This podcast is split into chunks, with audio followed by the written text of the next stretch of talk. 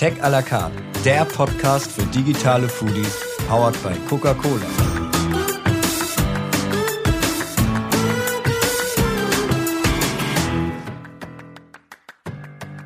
Herzlich willkommen bei Tech à la carte und welcome back an alle, die bereits zum zweiten Mal dabei sind. Ich bin Laura Völlmer und gemeinsam mit meinem Kollegen Christian Rasche serviere ich euch spannende Insights aus der Food, Tech und Gastrobranche. Heute gibt's für euch den ersten Appetizer. Einen kleinen kulinarischen Snack zwischendurch, bevor es dann in der kommenden Woche die nächste längere Folge gibt. In den nächsten fünf Appetizern geht's extrem lecker zu. Denn Christian und ich nehmen euch mit zu unseren Original Way Coke Food Festivals, die im vergangenen Jahr in Köln, München und Berlin stattgefunden haben. Wir haben fünf spannende Chefs interviewt und beginnen heute mit Brian Beusen, einem verrückten Dänen aus Hamburg, der dort das Brian Steak and Lobster führt. Im Interview hat er uns erzählt, welche Kräuter und Superfoods man einfach so am Wegesrand finden kann, was es mit seinem Signature Dish Surf and Turf auf sich hat und warum man den Wert von frischen Lebensmitteln viel mehr schätzen sollte. Und ganz nebenbei erklärt er uns auch, wie man ein Steak richtig braten und würzen sollte. Ich wünsche guten Appetit und ganz viel Spaß dabei.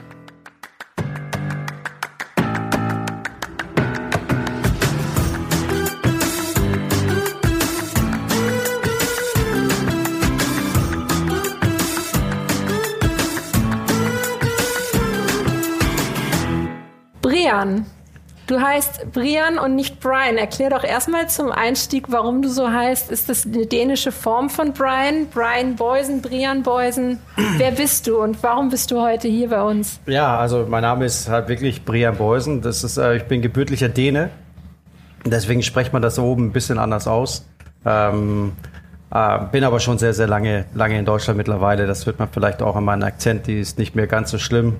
Aber würden wir ein bisschen Aquavit trinken, dann äh, würde es sich auch verändern und es wird, meine Stimme würde dann auch ein bisschen süßer werden. Auf jeden Fall. Ja. Aber jetzt, äh, denn, du bist heute hier, weil wir sind auf dem äh, Coke Original Food Festival. Genau. Und ähm, ich, du bist einer der Hauptakteure. Ähm, ja, ich bin einer, der, bin einer der Original Way Chefs Aha. hier vor Ort ähm, oder generell von der ganzen Kampagne von, von Coca-Cola worauf ich auch mega stolz bin.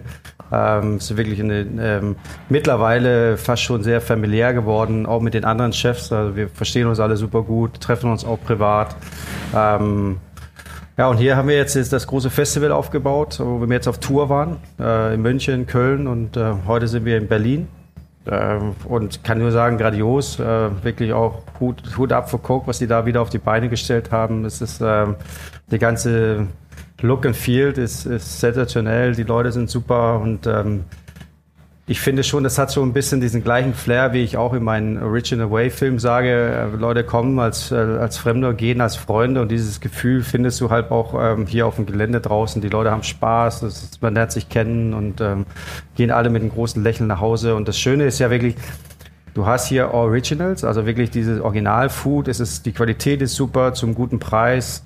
Ähm, und es gibt halt so viele verschiedene Food Truck Festivals. Ich will gar nicht sagen, dass es schlecht ist, aber es ist halt anders. Hier hast du wirklich sehr, sehr hohe Qualität. Du hast Porzellan ähm, als Geschirr, du hast Besteck. Ähm, da wird halt ein bisschen nach Nachhaltigkeit geguckt und es wird halt mit originalen alten Gerichten aus verschiedenen Ländern ähm, kannst du halt probieren und ähm, alles auf einem hohen Niveau und das bringt halt auch Spaß. Erzähl doch mal, was du ähm, heute uns mitgebracht hast. Also ich glaube, dein, dein Signature Dish ist ja Surf and Turf. Erzähl doch mal, warum das genau so original ist und warum du das heute hier servierst. Und ich habe dich und ich habe gesehen, du hast also du tauchst hin und wieder deinen Hummer selber.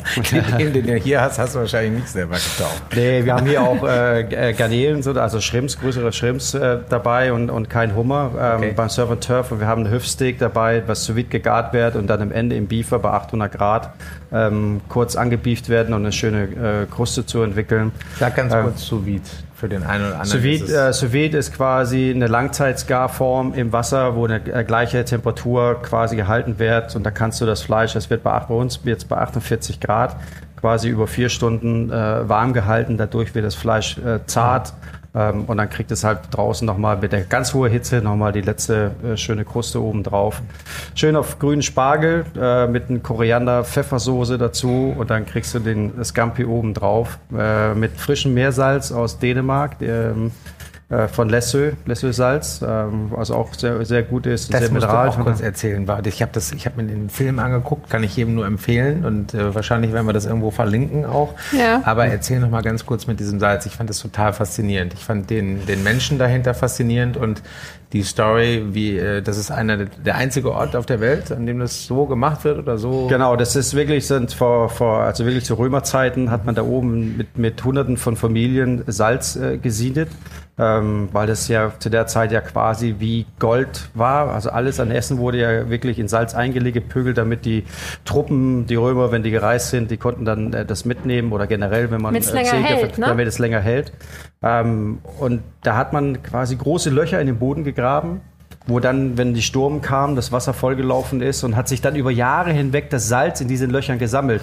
Jetzt ist aber irgendwann das, die, die Grundwasserversorgung Ja. zusammengebrochen mit dem Salz und deswegen ist die Salzgehalt in der Grundwasser so hoch, Ja. dass man da quasi nur noch das rauspumpt, aber immer noch in großen Salz, wenn man sich vorstellen, wie eine Pfanne in, in 8 Meter mal 4 Meter groß, wo man mit anheizt ungefähr auf 80 Grad und dann verdampft das Wasser langsam und das Salz kristallisiert sich dann und da hast du halt wirklich ein ganz, ganz feines Salz. Also wirklich für uns Chefs wirklich ein, ein sehr, sehr hochwertiges äh, Top-Salz, womit ich liebe zu kochen. Also gerade beim, beim Surf und Turf, also ein Stück Fleisch, finde ich, wenn es wirklich gut ist, braucht auch nicht mehr als ein gutes Salz. Okay, genau, das, darauf wollte ich hinaus, weil es gibt ja äh, überall diese riesen Regale, nicht? Und es gibt ja auch eine große Hamburger Firma, die macht viel mit Gewürzen.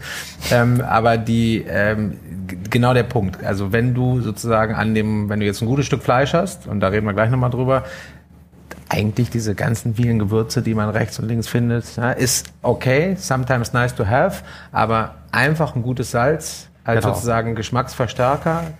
Ich sage immer, gerade gerade beim Fleisch, also halt was viel, viel Fett oder gute Marmorierung hat, braucht eigentlich außer Salz nichts. Ähm, Und nachher, ne? Nachher ja, salzen. Genau, Also nachher salzen, nicht vorher, weil in dem Moment, wenn du Fleisch vorher salzt, also A verbrennt es, B ähm, äh, entzieht es dein, dein Steak Wasser in dem Moment, ähm, wie du anfängst, es zu salzen, das willst du auch nicht. Du willst, dass es juicy bleibt, dass es wirklich saftig innen drinne bleibt und deswegen salze ich ähm, auch am Ende erst. Aber jetzt sowas wie Filet oder Hüfte hat nicht viel Fett. Ähm, Fett ist Geschmacksträger. Ähm, deswegen ist da manchmal auch eine geile Soße äh, dazu. Passt, passt halt super gut. Und ähm, deswegen haben wir hier auch eine schöne Koreaner Pfeffersoße dabei. Ähm, Du hast ja eben erzählt, was ich total spannend finde, du holst dir deine Kräuter vom Wegesrand. Das hört sich so ein bisschen nach äh, Rotkäppchen jetzt an, aber erzähl doch mal, was du jetzt auf dem Weg hierher in Anführungsstrichen zur Arbeit gemacht hast. Das der hast du vorhin Koreaner erzählt. von der Verkehrsinsel in Berlin-Mitte. Ihr lacht, aber es ist ungefähr so. Also wenn ihr hier vom Gelände run- runtergeht, dann- dann steht ganz viel äh, Beifuß und Sachen, äh, die man pflücken kann, womit man auch super zum Kochen und ähm, die also es gibt halt Gewürze, die stehen da draußen, Brennnesseln etc., wo, also es geht ein bisschen mehr um dieses Vergessene. Wir, wir gucken nicht mehr, wie es geht. Wir laufen alle zum Supermarkt, wir greifen in den Supermarkt und kaufen das, was da drinnen liegt. Die Leute äh, machen sich eigentlich keinen Gedanken mehr drüber, wo kommt man Fleisch her, wo kommt man Gemüse her. Ich finde, und das ist ein sehr großes Thema für mich, ähm, diesen Respekt vor, vor, vor den Lebensmitteln ähm, ist, ist sehr, sehr verloren gegangen. Ähm, ich bin in, wohne in einer Gegend, wo Leute, die haben ihren, ihren Küchen für 120.000 Euro und gehen aber trotzdem zum, zum, zum Counter und kaufen sich ein, Steak für 1,99 wo ja, am Ende und hauen sich dann in ihre Pfanne für, mit ihren riesen Küchen.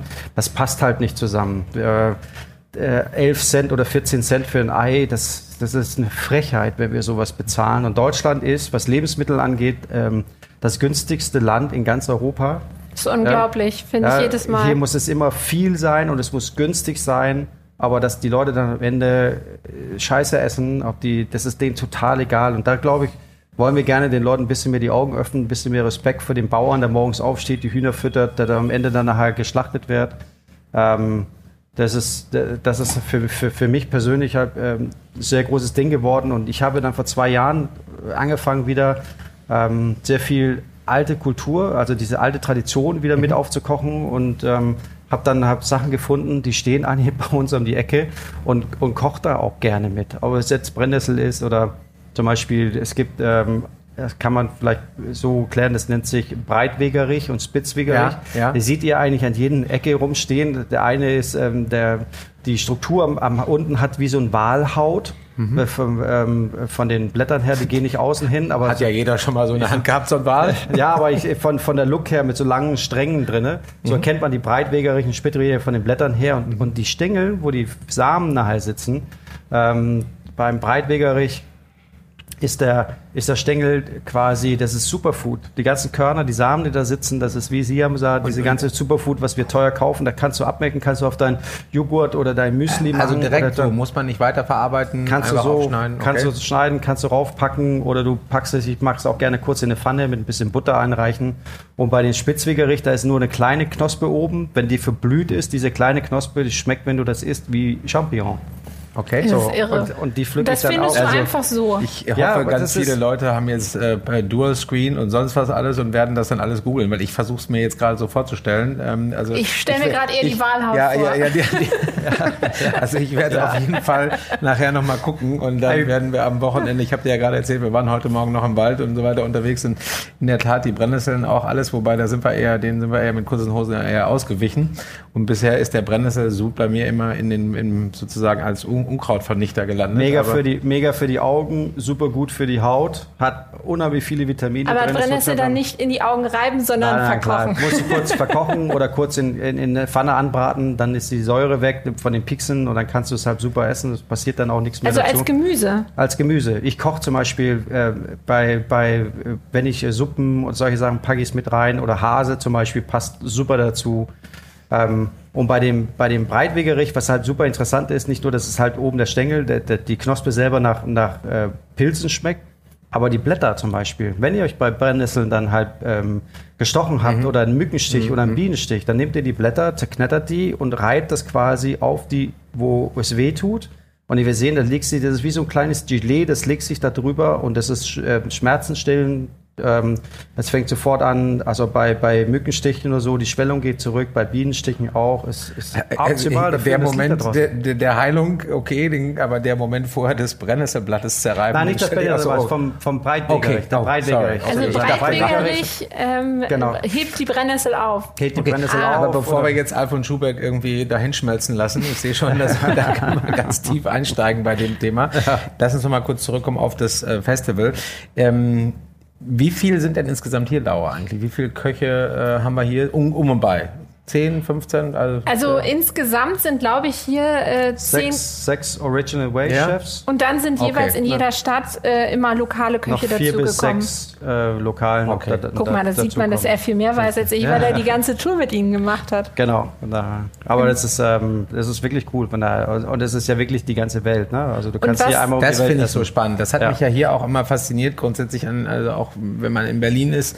Ich fand es immer toll, auch das, was so in einem, dieses Street Food Festival in der Markthalle, weißt du, was es donnerstags immer gab, dass dann eben jeder, ähm, also un, es war ja wie so ein Flohmarkt für Essen. Jeder konnte kommen, jede Kultur konnte kommen und sozusagen sein Street Food anbieten. Und das jetzt umgesetzt sozusagen in dieses, ähm, weil am Anfang gebe ich auch total zu, habe ich auch gedacht, hm, another Street Food Festival.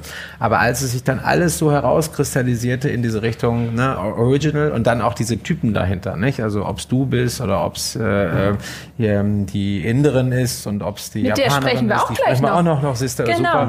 Und das finde ich halt spannend und dann kommt dann alles zusammen und das dann irgendwie hier äh, Ja, und aus dem Digitalen wiederum auch, aus einer, aus einer YouTube-Serie dann das echte Leben rauszuholen und nicht, wie man es so oft macht, erst ähm, ein Food-Festival zu machen und dann es ins Digitale zu transferieren. Das finde ich ist auch eine ganz tolle Idee gewesen. Ja, und ich finde auch alleine die Idee, diese, diese Geschichten musst du auch erstmal finden.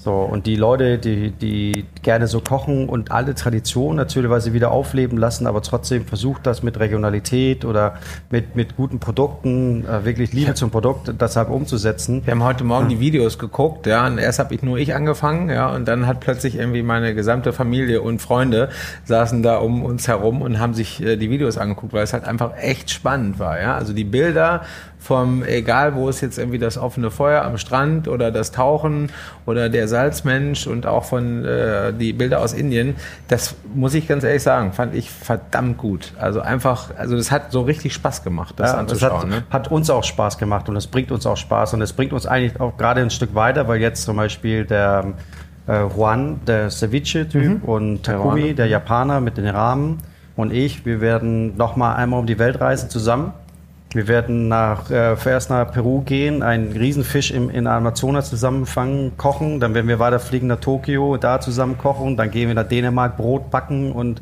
ähm, in Hummer selber rausholen mit den Händen und da zusammen kochen wir wollen quasi alle jetzt live miteinander nochmal in unser in unserer verschiedenen Okay. Welt nochmal richtig Brauchen eintauchen. die irgendwie nur Presseleute, die sie begleiten? Weiß ich nicht, damit wir da, wir genau. gehen. Also eins weiß ich ganz sicher, nach dieser Reise treffen wir uns wieder und dann erzählst du uns, wie es war. Ich würde sagen, das ist super und wir gehen nachher nochmal beim Surf and Turf Ja, vorbei. Ne? Aber wir sind ja äh, Tech à la carte, deswegen muss ich noch mal ganz kurz diese, klar, logisch, also jeder, der hier mithört ähm, und der von dir was von Fleisch hört, da müssen wir noch mal die Frage stellen, also ich habe gestern Abend ein sensationelles Flanksteak gemacht auf Holzkohle.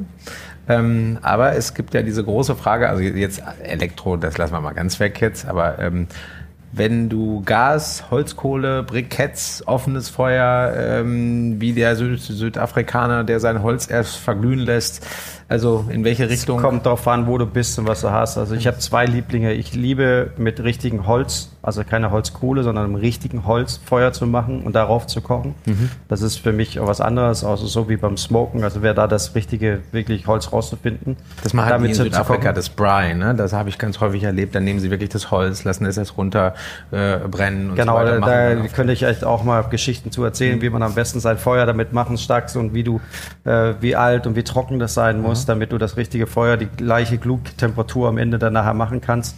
Ähm, und sonst, wenn du es easy haben willst, das Beste für mich momentan auf dem Markt ist immer noch ein Beefer.